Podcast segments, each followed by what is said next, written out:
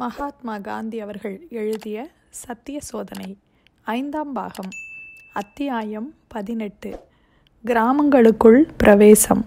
சாத்தியமான வரையில் ஓர் ஆண் ஒரு பெண் இவர்களின் மேற்பார்வையில் ஒவ்வொரு பள்ளிக்கூடத்தையும் வைத்தோம். இந்த தொண்டர்களை வைத்திய உதவி செய்து சுகாதாரத்தையும் கவனித்துக் கொள்ள வேண்டும். கிராம பெண்களிடையே பெண்கள் மூலம் சேவை செய்ய வேண்டும். மிகவும் சாதாரணமானதுதான் வைத்திய உதவி. விளக்கெண்ணெய் கொயினா என்னும் மலேரியா தடுப்பு மருந்து கந்தகக் களிம்பு ஆகியவையே தொண்டர்களிடம் கொடுக்கப்பட்ட மருந்துகள். ஒரு நோயாளிக்கு தொண்டை கரகரப்பு ஏற்பட்டிருந்தாலோ மலச்சிக்கல் இருப்பதாக அவர் கூறினாலோ அவருக்கு விளக்கெண்ணெய் கொடுக்க வேண்டும். காய்ச்சல் இருந்தால் முதலில் விளக்கெண்ணெய் கொடுத்துவிட்டு பிறகு கொயினா கொடுக்க வேண்டும். கட்டிச்சிறங்கோ சொறி சிறங்கோ இருந்தால் பாதிக்கப்பட்டிருந்த இடத்தில் நன்றாக அலம்பிவிட்டு கந்தக களிம்பை தடவ வேண்டும். மருந்தை வீட்டுக்கு கொண்டு போக நோயாளி யாரும் அனுமதிக்கப்படுவதில்லை. நோய் சிக்கலானதாக இருந்தால் டாக்டர் தேவ் வாரத்தில் குறிப்பிட்ட ஒரு நாளில் ஒவ்வொரு முக்கியமான கிராமத்திற்கும் போய் வருவார். இந்த எளிய வைத்திய உதவியை ஏராளமான மக்கள் பெற்று வந்தார்கள். கிராம மக்களுக்கு இருந்த நோய்கள் மிகச் சிலதான். நிபுணர்களின் உதவி இல்லாமலேயே சாதாரணமான சிகிச்சையினாலேயே குணமாகிவிடக்கூடியவை அவை. இதை நினைவில் வைத்து கொண்டால் எங்களுடைய வேலை திட்டம் விசித்திரமாக தோன்றுவதற்கில்லை. மக்களை பொறுத்தவரையில் அவர்களுக்கு இதனால் அற்புதமான வகையில் நன்மை ஏற்பட்டது. சுகாதாரத்தை போதிப்பதே மிகவும் கஷ்டமாக இருந்தது. எதையும் தாங்களே செய்து கொள்ள மக்கள் தயாராயில்லை. வயல்களில் வேலை செய்யும் தொழிலாளர்கள் கூட தங்கள் குப்பைகளை தாங்களே கூட்டி எடுத்து சுத்தம் செய்து கொள்ள விரும்புவதில்லை. ஆனால் டாக்டர் தேவ் எளிதில் உற்சாகம் இழந்துவிடக்கூடியவர் அல்ல. மற்ற கிராமங்களுக்கெல்லாம் உதாரணமாகும் வகையில் ஒரு கிராமத்தை அதிக சுத்தமாக வைத்திருப்பதில் அவரும் தொண்டர்களும் தங்கள் முழு சக்தியையும் பயன்படுத்தினர். சாலைகளையும் வீட்டு வாசல்களையும் பெருக்கி சுத்தம் செய்தனர். கிணறுகளை சுத்தம் செய்து அவற்றிற்கு பக்கத்தில் இருந்த குண்டு குழிகளையெல்லாம் மண் போட்டு சமப்படுத்தினார்கள். இந்த வேலைகளை செய்ய தங்களுக்குள்ளேயே தொண்டர்களை திரட்டி கொள்ளுமாறு அன்போடு கிராமவாசிகளை தூண்டினர். சில கிராமங்களில் மக்கள் வெட்கமடைந்து தாங்களும் இந்த வேலையில் ஈடுபட்டு விடும்படி செய்தனர். மற்ற கிராமங்களிலோ மக்கள் அதிக உற்சாகத்துடன் வேலை செய்தார்கள். என் மோட்டார் ஓர் இடத்திலிருந்து மற்றொரு இடத்திற்கு செல்வதற்கான சாலைகளை கூட போட்டுவிட்டார்கள். இப்படிப்பட்ட இனிய அனுபவங்களுடன் மக்களுடைய கவனக்குறைவினால் உண்டான கசப்பான அனுபவங்களும் இல்லாமல் போகவில்லை. இத்தகைய வேலைகளை செய்வது தங்களுக்கு அருவறுப்பாக இருக்கிறதென்று கிராமவாசிகளில் சிலர் கூறிவிட்டதும் எனக்கு ஞாபகம் இருக்கிறது. ஓர் அனுபவத்தை குறித்து இங்கே குறிப்பிடுவது மிகையாகாது.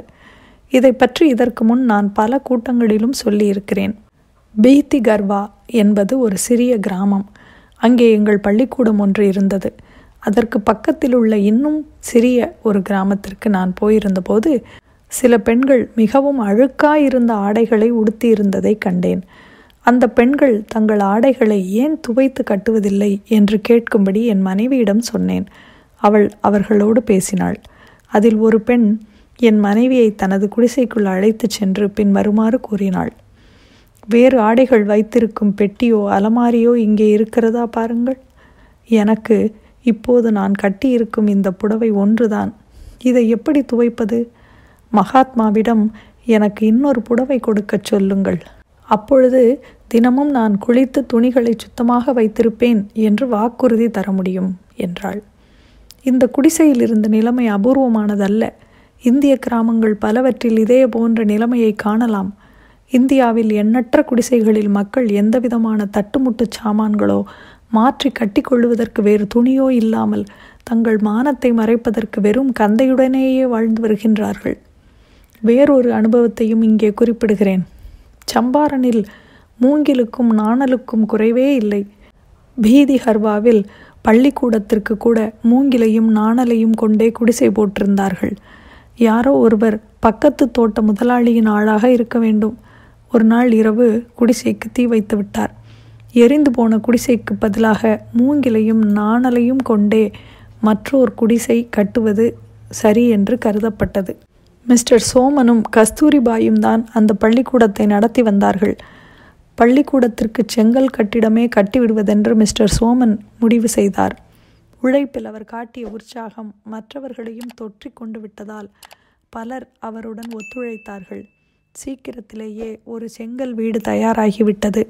இந்த கட்டடம் கொழுத்தப்பட்டு விடும் என்ற பயமே பிறகு இல்லை இப்படி தொண்டர்கள் தங்கள் பள்ளிக்கூடங்கள் சுகாதார வேலை வைத்திய உதவி ஆகியவைகளினால் கிராம மக்களின் நம்பிக்கையையும் மதிப்பையும் பெற்றார்கள்.